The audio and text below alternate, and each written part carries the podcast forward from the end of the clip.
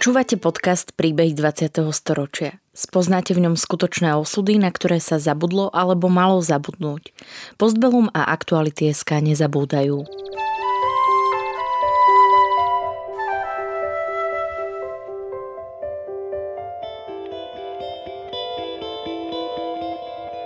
Vďaka konkrétnym príbehom sa dozviete, akým osudovým dilemám museli naši rodičia, starí rodičia, prarodičia čeliť.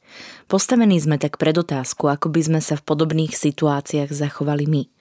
Rozprávači príbehov 20. storočia rýchlo odchádzajú. Ich spomienky sú dôležité nielen pre nás, ale aj pre naše deti a ďalšie generácie, ktoré už nebudú mať možnosť sa s nimi osobne stretnúť.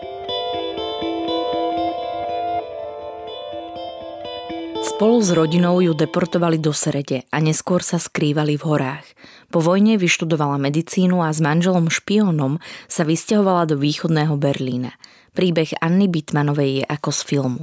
Ja som sa narodila v Košicích a tam som taky vyrústala asi do třetí třídy základní školy.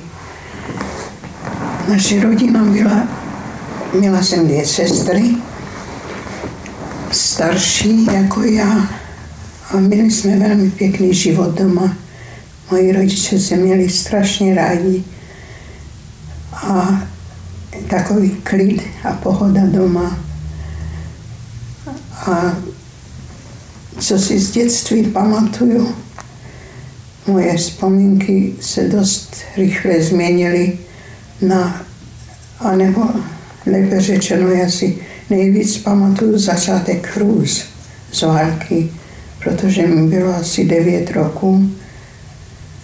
Asi 8 a půl, když přijeli, přišli Maďari do Košic a nás vyhnali.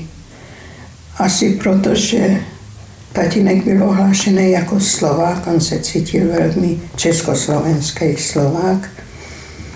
A tak nás vyhnali a během dvou dnů nebo jednoho dne jsme museli se ztratit. Pamatuju si, že jsme nakládali eh, nábytek nebo věci naše na nákladák a jeli jsme na Slovensko do Michalovců, kde jsem nikoho nikdy neznala a to mě bylo asi devět. Takže od té doby pro mě začala vlastně válka předčasně. Anna Bitmanová, rodina Šónová, sa narodila 24. novembra v roku 1929 v Košiciach ako najmladšia z troch dcer v židovskej rodine.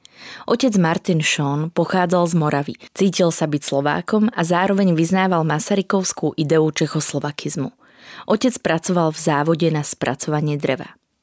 Matka Hermína Rózová pochádzala z nábožensky založenej rodiny usadenej v Chuste na podkarpatskej Rusi.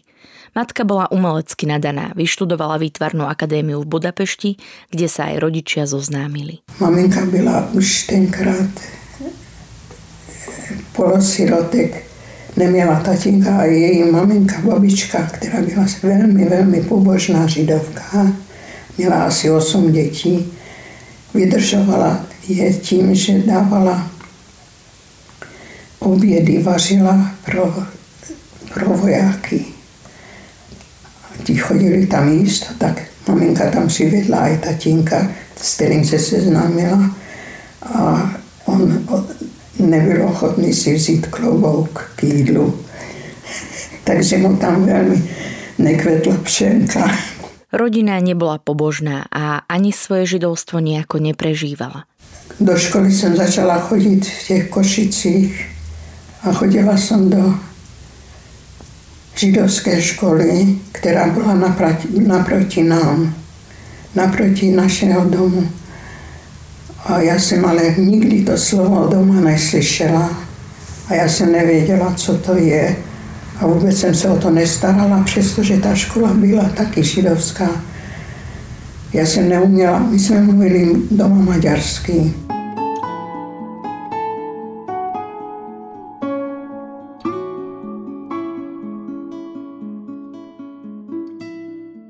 Viac ako k viere viedol otec Schön svoje céry k úcte človeku. V rodine sa hovorilo po maďarsky, rodičia medzi sebou hovorili aj po nemecky. Po slovensky sa dievčence naučili hovoriť až v škole.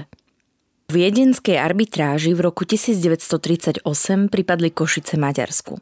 Keď mala najmladšia dcéra Anna 10 rokov, vyhlásili slovenský štát. K slovu sa dostávali gardisti. Vtedy sa Anna prvýkrát stretla s protižidovskými náladami a so skutočnosťou, že patrí k židovskej menšine. My sme šli se sestrou ešte v Košicích s mojou větší sestrou prostřední po ulici.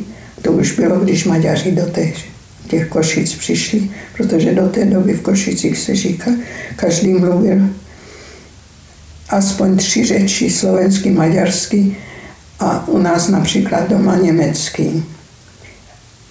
Mezi sebou rodiče, aby jsme jim nerozuměli. Ale to bylo tam běžné. A když přišli ti Maďaři, tak už jsem muselo mluvit jenom maďarsky. A my jsme šli po ulici teda se sestrou a blízko domu nás nějaký velký kluk na nás zakřičel smradlavé židovky, strčil do sestry a já, jak jsem stekl, tak jsem vyskočila a dala mu pohlavek a utíkali jsme domů. A přišla jsem velmi rozrušená domů a povídám maminko, mamince, co se stalo a povídám, představ si, co se stalo. A já jsem mu tu facku dala, protože říkal snadlavé, ale co jsou židovky, to jsem nevěděla. Približne v roku 1939 sa rodina z Košíc presťahovala do Vranova nad Topľou a neskôr do Michaloviec. Dôvodom bolo otcovo československé zmýšľanie, ktoré nebolo po vôli Hlinkovcom. Otec pracoval v drevárskom priemysle, Anna tu chodila do školy. A mezi tím ale Slováci zakázali e, židov, Židům chodit do škol takže se tam vytvořila nějaká židovská škola. A nevím přesně, jak to bylo, ale já jsem začala chodit do té školy a to už potom jsem věděla, že patříme k nějakým těm eh, nevhodným pro společnost dobrou. A v té škole jsme měli nejvýbornější učitele, jaké si umíš představit, i když to byla určitě narychlo spojená škola, narychlo udělaná. Bylo tam velmi mnoho židovských rodin a hlavně chudých židovských rodin, které měli 10 až 13 dětí v těch pobožných rodinách. A ti učitelé byli nejrůznějšího původu. Jeden byl profesor matematiky z Bratislavské vysoké školy. Můj třídní učitel byl mladý, ten byl normálně vyučený učitel, ale měl zvláštní. Prostě v naší škole se neučilo podle nějakých pravidel nebo nějakých zákonů, ale Každý nám řekl to nejlepší, co mohl a vedl nás co nejvíc mohl.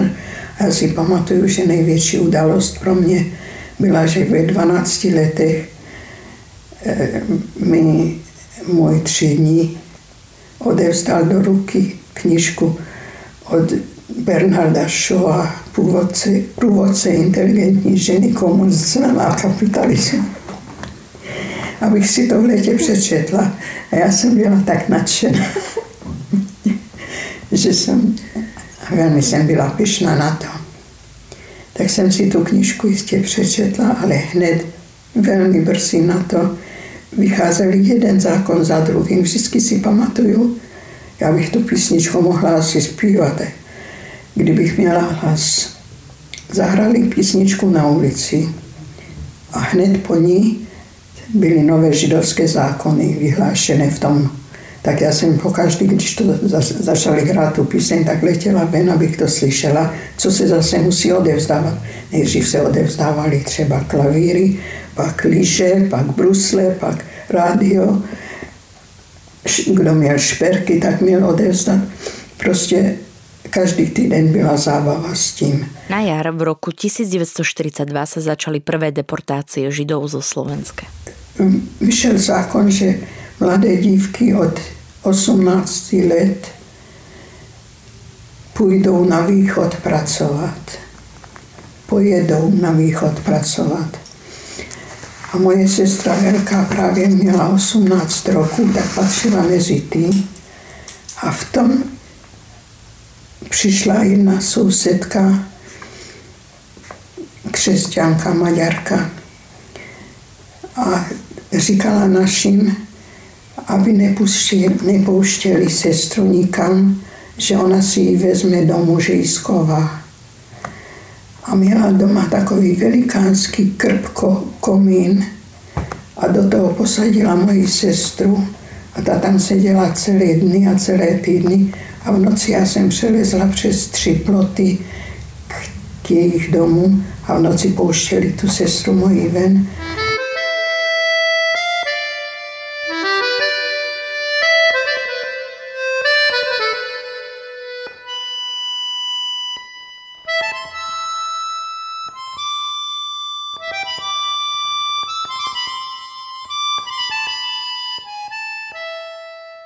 Potom sa sestra pokúšala deportáciu oddialiť rýchlým výdajom. Výzvu na nástup do transportu však dostal sestrin manžel. Ale potom toho mého švakra nového, kterého jsem veľmi, veľmi milovala, byl to krásný mladý advokát, který pracoval u tatinka v jeho drevařském podniku. Po třech dnech Tři dny po jejich svatbě ho vzali, protože začali brát mladé muže. Taky na práci na východ. Po válce jsme se dověděli, že tato skupina byla poslána přímo do Osvětimi, měli stavět krematoria a že všichni se, vzbou, se vzbouřili, oni neby, nesouhlasili s tím, nebyli ochotní to dělat. A že je zabili všecky.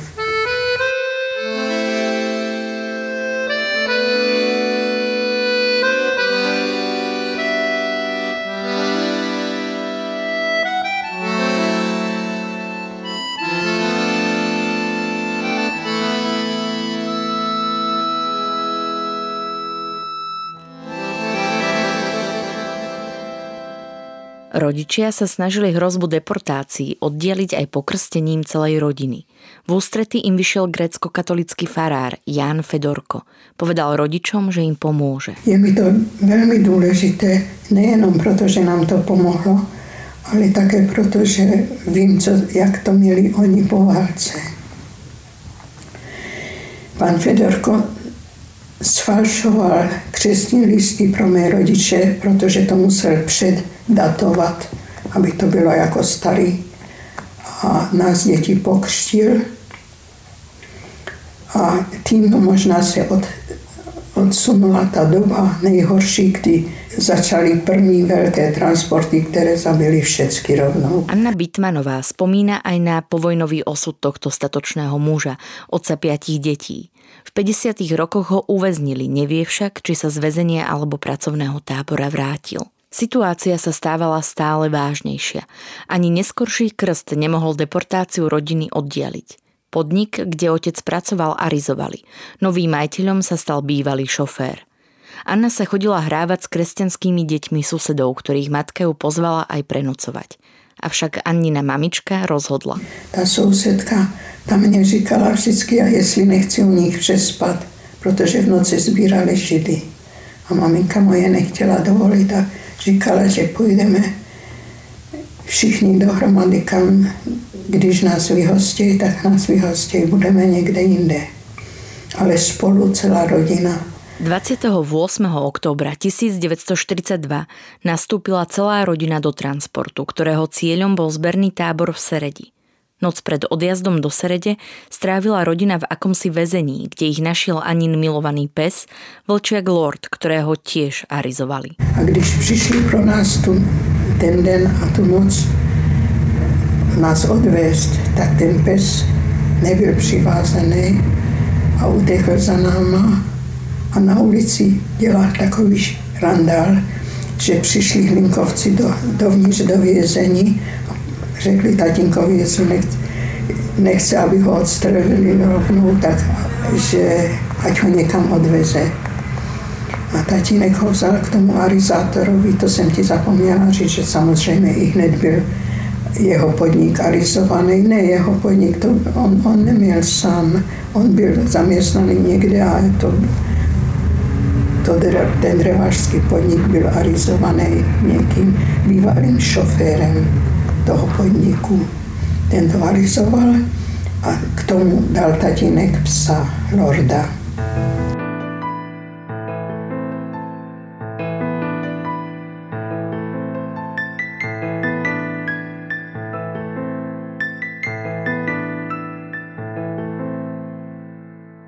Byli dovezeni do Seredi. První bylo, že mi strhli z krku křížek a odřezali mi copany.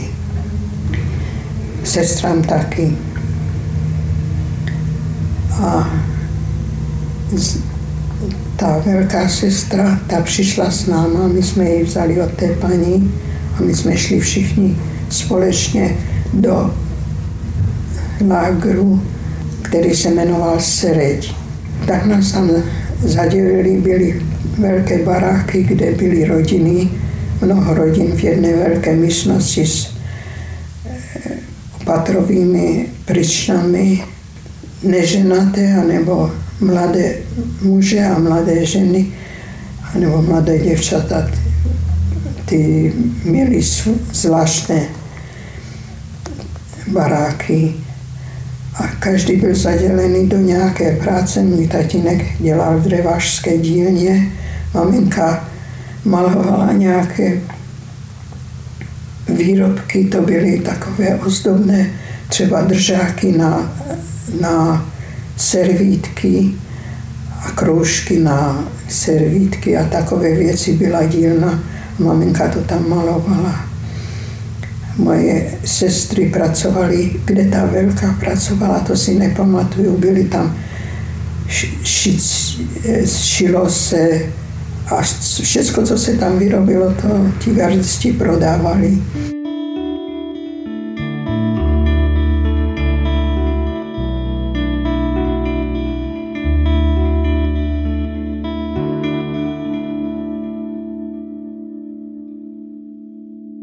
Keď Šonovcov transportovali do Serede, Anna nemala ani 13 rokov. Tu sa zoznámili s mužom, ktorý veľmi pomohol tomu, že sa konca vojny dočkala celá rodina. V Seredi bola skupina mladých mužov, príslušníkov židovského sionistického hnutia Hašomer Hacaer, ktorí tábor v Seredi stavali a s ktorými sa rodina spriatelila. Išlo o Gabiho Eichlera. Išlo o Gabiho Eichlera, Abrahama zvaného Heinzi Presburgera a Akivu Nýra, teda Karola Neufelda. Všetci traja mladí muži sa neskôr z tábora dostali pravdepodobne cez nemocnicu, pripojili sa k partizánskemu hnutiu a Eichler s Presburgerom zostali s rodinou nadalej v styku. Gabi Eichler sa po vojne oženil za Ninou staršou sestrou Martou. Anna Bitmanová si presne nepamätá, koľko času strávili v tábore v Seredi. Možno to bol rok, maximálne rok a pol. Veľmi dôležitý je fakt, že práve v tom čase neodchádzali z tábora v Seredi ďalšie transporty na východ. Když začaly transporty, tak znovu, tak to nejhorší, co se mi zdálo na celém tom, že byla tam, bylo tam židovské vedení vedle těch, teda židovské vedení tábora, kteří zodpovídali za pořádek a byli vrchní velitelství byla, byla Hlinková garda. Ale jim zodpovídali ti vedoucí židovští a ti měli vybírat, kdo půjde a kdo nepůjde do dalšího transportu. A to se mi zdalo to nejšpinavější, co jsem kdy viděla. Po nejakom čase sa vďaka intervencii rodinného známeho podarilo otca vyhlásiť vďaka jeho znalostiam v odbore spracovania dreva za hospodársky významného žida a mohol s celou rodinou opustiť tábor. A na tomu řekl ten velitel tábora Vašina, že pustí rodinu, když dopraví tatínek zingrovou mašinu na šití. Čili to, to je asi naše cena.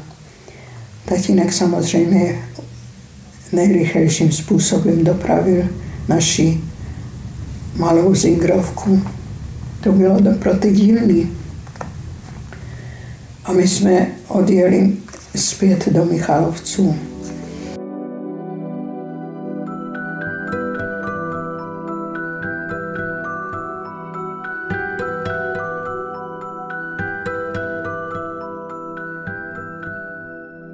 Postupom frontu a s tým, ako sa československá armáda približovala k Duklianskému priesmiku, Hlinkovci odháňali Židov z východu na západné alebo stredné Slovensko. Mladí muži z hnutia Hašomer Hacaer stavali v horách bunkre a úkryty, ktoré mali slúžiť partizánom a ľuďom, ktorých bolo treba ukryť. Jeden z bunkrov bol v nízkych Tatrách, blízko vrchu Baranec.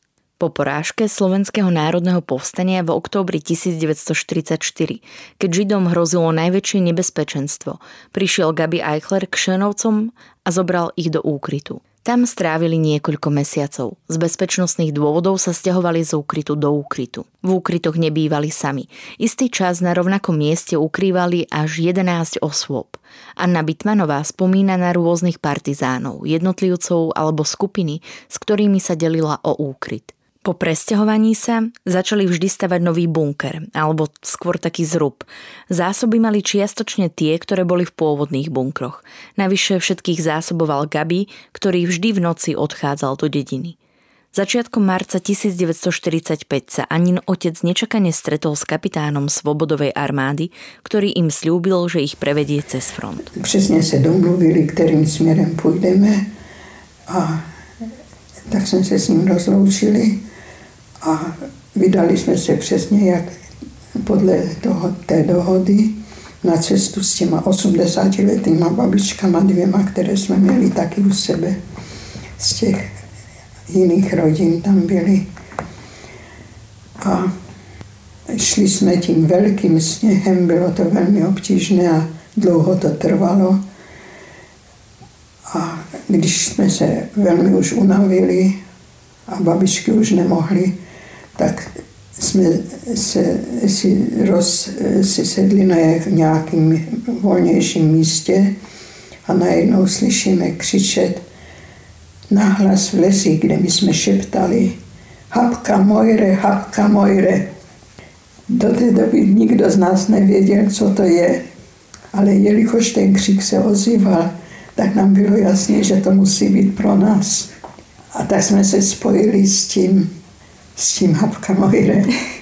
A od té doby vím, že to v jidiš řeči znamená nebojte se. Od, dovedl, na, dovedl nás až do jejich lágru, kde oni přespávali. Měli tam velký lágr a oheň a kolem toho ohně hrozně se těšili, že vidějí nějaký židovský děti živí tolik měsíců a nebo roku už neviděli dali nás, nakrmili nás.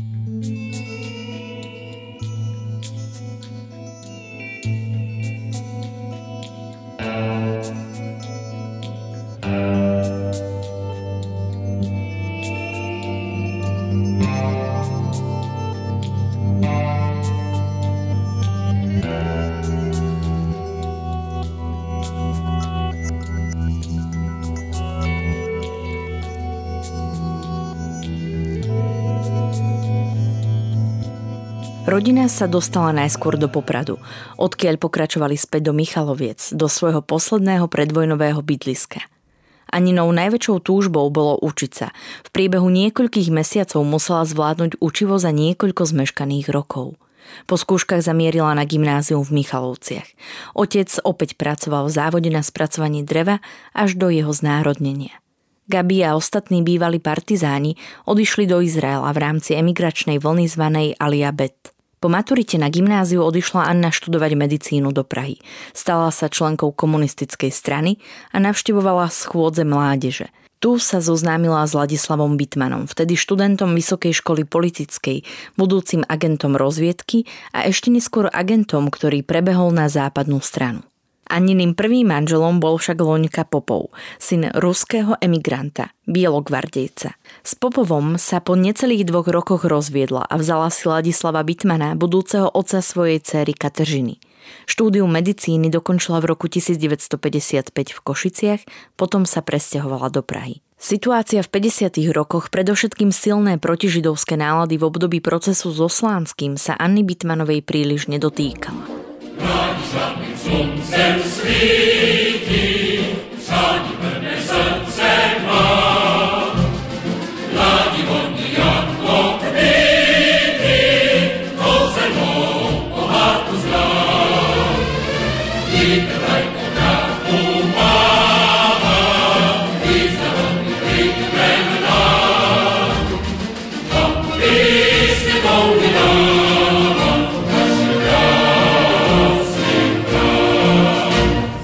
pořád toho názoru, že vyčistit, vyčistit, protože jsou tam aj špatní lidé. A nejhorší bylo to, že já jsem si říkala, já jsem říkala veřejně vždycky, co jsem si myslela a mně niko, se nic nestalo, proto jsem nemohla uvěřit, a proto jsem měla podezření, že když někoho zavřeli, tak snad něco přeci udělal. Iste nad ňou držal ochrannú ruku manžel, ktorý pracoval na ministerstve vnútra. Navyše bola veľmi zamestnaná a súčasne matkou malej céry, ku ktorej neskôr pribudol syn. Napriek tomu na ňu proces so Slánským urobil veľký dojem a to bola jedna z prvých vecí, ktoré ju začali presviečať o tom, že niečo nie je v poriadku. Preto v tom čase, ako sa ma hovorí, pomaly precitla. Nedokázala si vysvetliť zmiznutie inštruktorov parašutizmu, bratov Gordonovcov, ktorých odstránili za údajnú špionáž, odvoz a internáciu reholných sestier, s ktorými sa stretávala v nemocnici v Benešove a predovšetkým zatknutie doktora Brauna z nemocnice na Bulovke. Jednoho dne ten pán doktor Brown, o kterém jsem věděla, že, se, že přežil osvětím a věděla jsem také, že má bratra v Americe, s kterým si dopisuje. Jednoho dne jsem přišla do práce a všichni byli rozčíleni tím, že policie odvedla doktora Brauna na pankrác a taky tu sekretářku naši. Ta naše sekretářka byla, nebyla židovka, byla jedinou dcerou své starší matky a ona ji jako podporovala, bydlela u maminky. Po třech týdnech propustili sekretářku a současně jsme se dověděli, že doktor Brown spáchal sebevraždu. Nikdy jsem se nemohla dozvědět, kde, má, kde je pohřbený, jestli je pohřbený. Ale uvěřit tomu, že někdo, kdo přežije osvětím, by se šel na pražské věznici oběsit, to už bylo příliš moc na mě. Přišla jsem domů a řekla jsem velmi zprosté slovo manželovi, kam si má strčit ty svoje komunisty.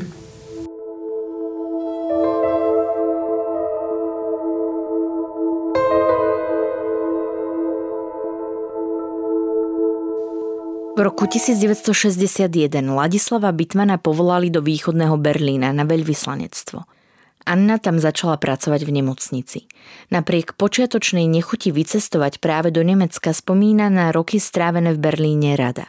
O dva roky sa manžel vrátil do Čiech, kde zbalil jednu krásnu blondínku. Anna sa rozhodla zostať s deťmi v Berlíne.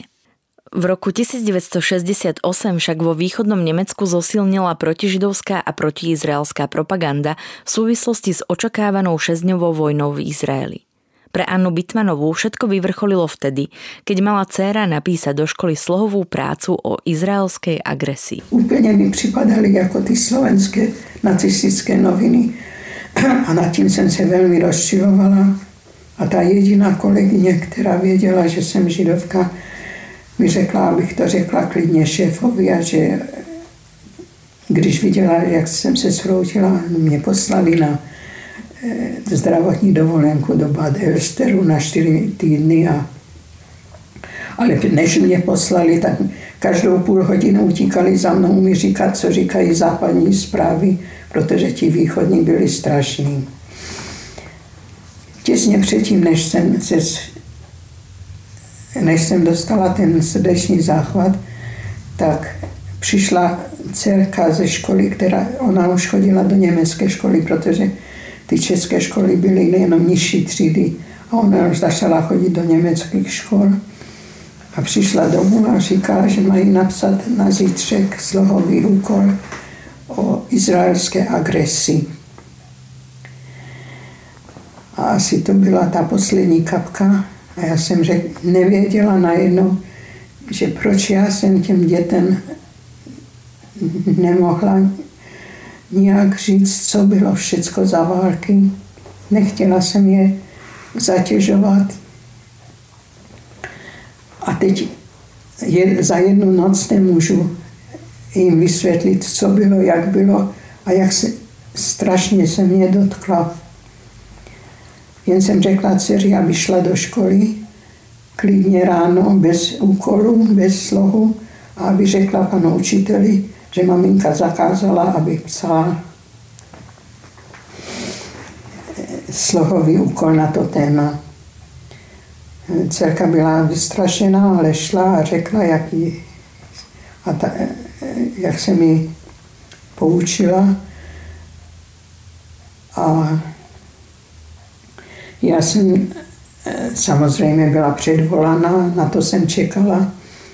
To jsem vlastně chtěla způsobit. Za prvé, abych měla dost času dětem vysvětlit, co bylo za války, co by mohli pochopit. A za druhé, abych řekla někomu, kdo takový úkol zadává, co si o něm myslím. Tak mě předvolal mladý pan učitel a začal mi domlouvat, že proč a jak. A že já jsem komunistka jako on.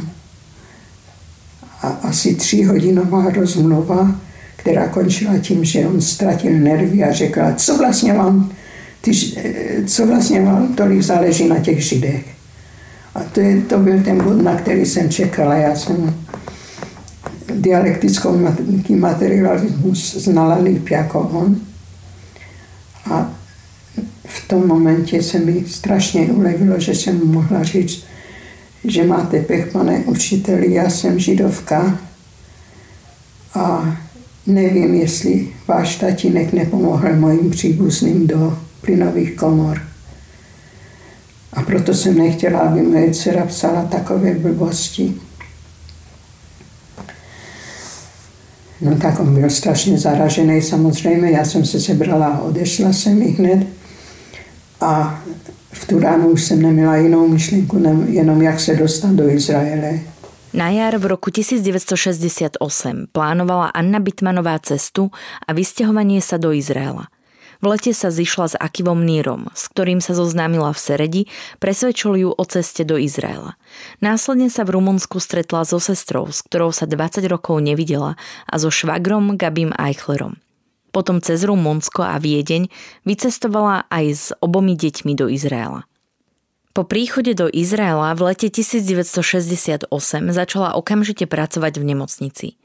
Len sa tam pohádali medzi sebou, či má pracovať na chirurgii alebo na ortopédii. Jej špecializáciou bola chirurgia. Pracovala v nemocniciach v Naharí a neskôr v obci Poria pri meste Tiberias. Počas svojej praxe často operovala vojakov zranených v izraelsko-arabských vojnách. V Izraeli strávila Anna Bitmanová 25 rokov. V roku 1990 pri prvej návšteve prezidenta Václava Havla v Izraeli sa stretla so svojím prvým manželom, Loňkom Popovom a následne ho navštívila v Prahe. V tomto roku sa pre vojnu v Perskom zálive presťahovala do Prahy najskôr dcéra Anny Bitmanovej a o niekoľko rokov neskôr sa aj ona vrátila do Čiech natrvalo. Zomrela v roku 2011. Svoj pestrý život hodnotila Anna Bitmanová v celku jednoducho. Myslím si, že jsem měla celkem velmi zajímavý a dobrý život, nemůžu si stěžovat, jen byl trošku příliš rušný a trošku namáhavý. Ale někdo se mě zeptal jednou, že kým se vlastně cítím, jakou identitu, slovenskou, českou, židovskou, německou, izraelskou. A to jsem musela honem říct, že cítím se jenom člověkem.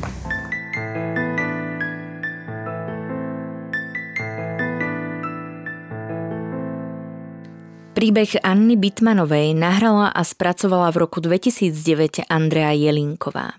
Príbeh 20. storočia v Postbelum zaznamenávame, aby sme o ne neprišli, aj keď tu už s nami ich rozprávači nebudú. Aby sme nezabudli na hrôzy, ktorým boli vystavení – História dnes býva často spochybňovaná a pre mnohých je neznáma.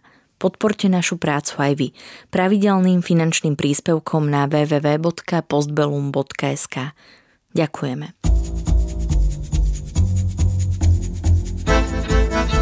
Podcastom vás prevádzala Sandra Polovková a spolupracoval na ňu Marián Jaslovský.